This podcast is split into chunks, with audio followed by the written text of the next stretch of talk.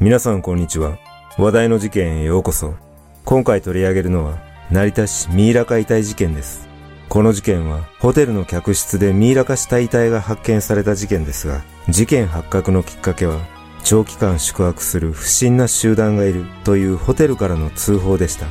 なぜ遺体はミイラ化するまで放置されていたのか、不審な集団とは一体何者なのか。まずは事件概要からどうぞ。事件概要。1999年11月11日夕方、千葉県成田市のホテルから警察に4ヶ月以上も宿泊を続け、清掃サービスも拒否する不審な集団がいるとの通報が入った。同日午後10時45分頃、警察がホテルに駆けつけると、ホテル12階の部屋でミイラ化した男性の遺体が発見され、部屋にはその遺体の家族がいたため、すぐに身元が判明し、兵庫県川西市に住む男性 K さん、当時66歳であることが分かった。その後、司法解剖が行われたものの、遺体の腐敗が激しく、外傷はなかったが、脳内に出血が見られたため、死亡との因果関係が疑われたが、結局、死因や死亡時期を特定することはできなかった。その後、警察は死体遺棄事件として捜査を開始し、ホテルの部屋を借りていた自己啓発セミナー運営会社や関連団体、K さんの家族などから事情を聞いたところ、まだ死んでいない、順調に回復している最中だった、などと意味不明なことを話し、家族はホテル内で K さんを治療していたと主張した。さらに調べを進めると、自己啓発セミナー運営会社の信奉者だった K さん一家は、病気で入院していた K さんを主治医が反対するのを押し切って病院から連れ出すと、関連団体の主催者 T、当時61歳が滞在するホテルに連れ込み、シャクティパッドと称する治療行為を T から受けていたことが分かった。そして捜査が進み、翌2000年2月に T と K さんの長男、当時31歳を含む10人が保護責任者遺棄致死の容疑で逮捕され、T は後に K さんに適切な医療処置を受けさせず死亡させたとして殺人罪で起訴され、K さんの長男は保護責任者遺棄致死罪で起訴され、それぞれの裁判が行われた。この事件は T が自身の行動理論を定説と称し、K さんは司法解剖が行われるまで生きていたと独自の主張を展開したほか、逮捕前に開かれた記者会見が話題となり、連日ニュース番組やワイドショーで大きく報道され、世間に大きな衝撃と反響を呼んだ。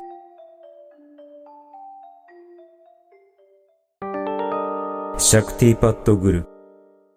逮捕された T は、もともと自身で税理士事務所を開業していたが、1983年に日本各地で広がった自己啓発セミナーの草分け団体の分派の一つとして、自身も自己啓発セミナーを開催するなど、後に心理療法をなりわいとする会社を設立して代表取締役に就任し、最盛期には1万人近い参加者を集めていたとされる。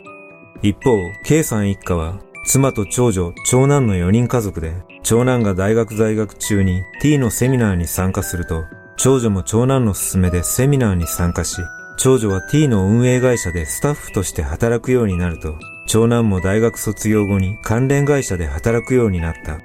そして、K さんも長女に勧められてセミナーに参加すると、勤めていた会社を退職し、T の運営会社の関連部門の顧問として活動を始めた。こうして T の立ち上げた会社は順調にセミナー参加者を集めていったが、1995年にセミナー参加者が熱中症で死亡する事故が発生すると、この団体がカルト集団であるかのように報道され、それによってセミナー参加者は激減し、T は代表取締役を辞任することとなった。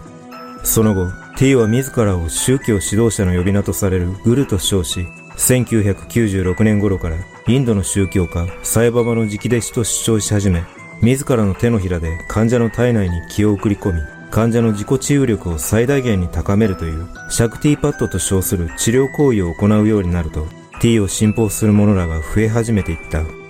その翌年、1997年、T はシャクティパッドを取り入れたセミナーの開催や出版事業などを手掛ける団体を設立すると、ホテルを転々としながら活動し、驚くことに最高ランクのコースは800万円という高額の受講料だった。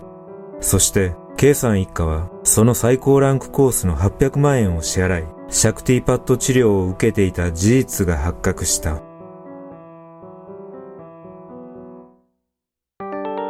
事件の経緯 K さんは遺体で発見される約5ヶ月前の1999年6月24日、脳内出血で倒れ、兵庫県内の病院に入院すると、主治医から意識障害が残るため、医療機関で痰の除去や水分の点滴などを要する状態で、命の危険はないものの、数週間の治療を要し、回復後も後遺症が見込まれると告げられていた。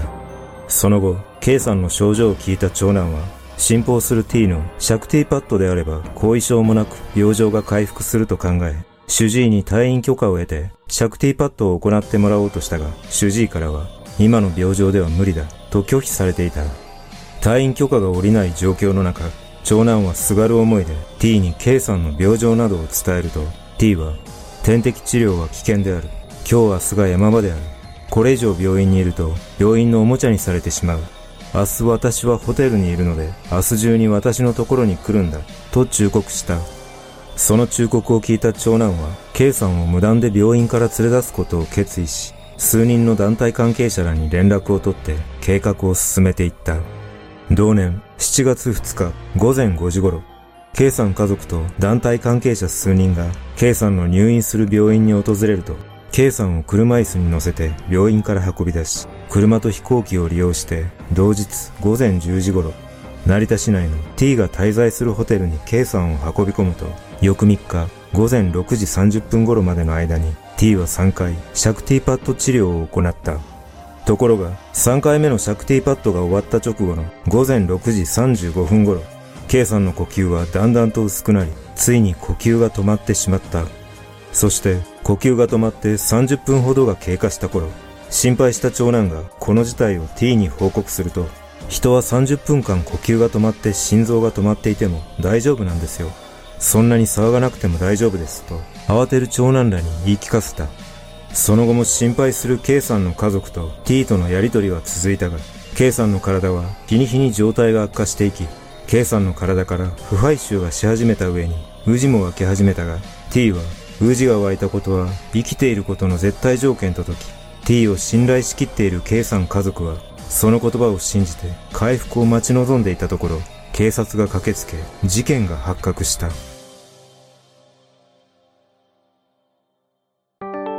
珍妙な記者会見。その後の捜査で関係者の取り調べが行われ、K さん一家と関連団体が事件に関与した疑いが強くなった。関係者の逮捕に向けて捜査が進められる中、事件から1週間後の11月18日夕方、関連団体は茨城県大洗町のホテルで異例の記者会見を開いた。その記者会見で T が語った内容は、グルトはトマト、エビ、蕎麦、これらを少量ずつ味わいながら死んでゆくもの。私は空豆オンリーしか食べない。パワーが高ければ歯など磨く必要はない。なぜなら口臭が起きないから。私は風呂には入らない。なぜなら汚れない。事情作用がある。私の体には血が流れていないなど、意味不明の言葉を連発し、会場には笑いが巻き起こった。その内容を聞いた記者から、サイババさんは T さんのことを知らないと言っていますが、と質問されると T はそれはサイババの勝手なんです。と答え、さらに会場は大きな笑いに包まれた。そして、翌2000年2月22日、警察は T と T の妻、K さんの妻と長男のほか、セミナー主催団体の幹部ら4人の計8人を保護責任者遺棄致死の容疑で逮捕し、2日後の24日には、K さんの長女とセミナー主催団体のメンバーの男も保護責任者遺棄致死の容疑で逮捕された。その後、T の容疑を殺人罪に切り替え、長男は保護責任者遺棄致死罪でそれぞれ起訴され、残り8人は起訴猶予となった。そして2人の裁判が始まると、K さんに医療処置を受けさせず死亡させた T の殺意が認定されるかに大きな注目が集まった。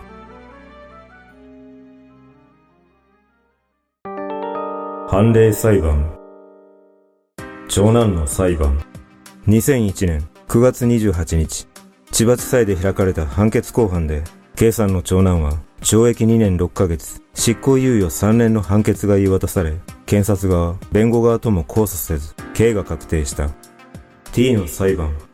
逮捕後から司法解剖されるまで K さんは生きていたと独自の定説を主張し、無罪を訴えてきた T の初公判が2000年7月4日、千葉地裁で開かれた。起訴事実を全面的に否認し、無実を訴える弁護側に対し、検察側は K さんの治療を打ち切れば死亡することが分かっていたとして密室の恋による殺意を主張しどのように殺意を立証していくのかに注目が集まり殺人罪の認定が大きな争点だった2002年2月5日千葉地裁で開かれた判決公判で裁判所は T の密室の恋による殺意を認め休刑通り懲役15年の実刑判決を言い渡し無罪を主張していた弁護側は判決を不服として控訴した。翌2003年6月26日の控訴審で裁判所は密室的殺意に基づく不作為による殺人罪が成立するとしたが、一審での懲役15年を破棄して懲役7年の判決を言い渡した。裁判長は軽減理由について、K さんを病院から連れ出した時点での殺意を認めた一審判決には事実誤認があるとした上で、当初は K さんの死亡を望んでおらず、シャクティパッド治療で病気を治そうとしたとも考えられるほか、殺害の対応も特段悪質性が高いとは言えないと述べた。これを受け、無実を主張していた弁護側は再び判決を不服として上告したが、最高裁は2005年7月4日、弁護側の上告を棄却し、二審の懲役7年の判決が確定した。その後、T は2009年に刑期を終えて出所したとみられているが、現在の所在などは分かっていない。こうしてこの事件は密室的殺意に基づく不作為による殺人罪が適用され、後に行われた司法試験予備試験の刑法の判例問題にも取り上げられるなど、代表的な裁判として歴史に刻まれることとなった。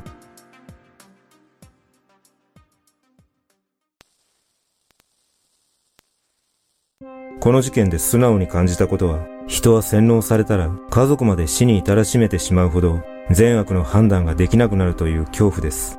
T の記者会見の内容を見ると、言っていることが尻滅裂で、個人的にはこんな男を信用してしまう心理が不思議でなりません。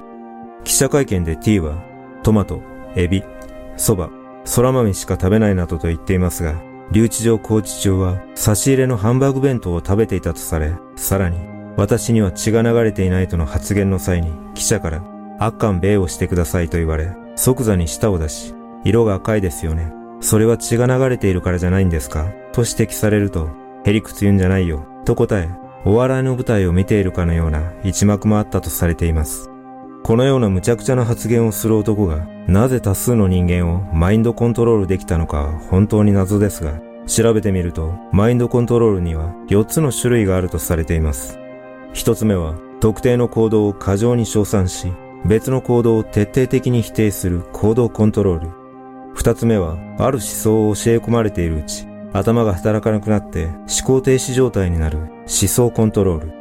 三つ目は、言うことを聞かなければ恐ろしい目に合わせると、恐怖を植え付けるなどの感情コントロール。そして四つ目が、すべての情報を遮断させ、支配者の言葉が唯一の情報となることで無条件に信じてしまう情報コントロールだとされています。おそらくこの T という男もこの4つのコントロールを駆使して K さん一家全員を支配下に置いたのではないでしょうか。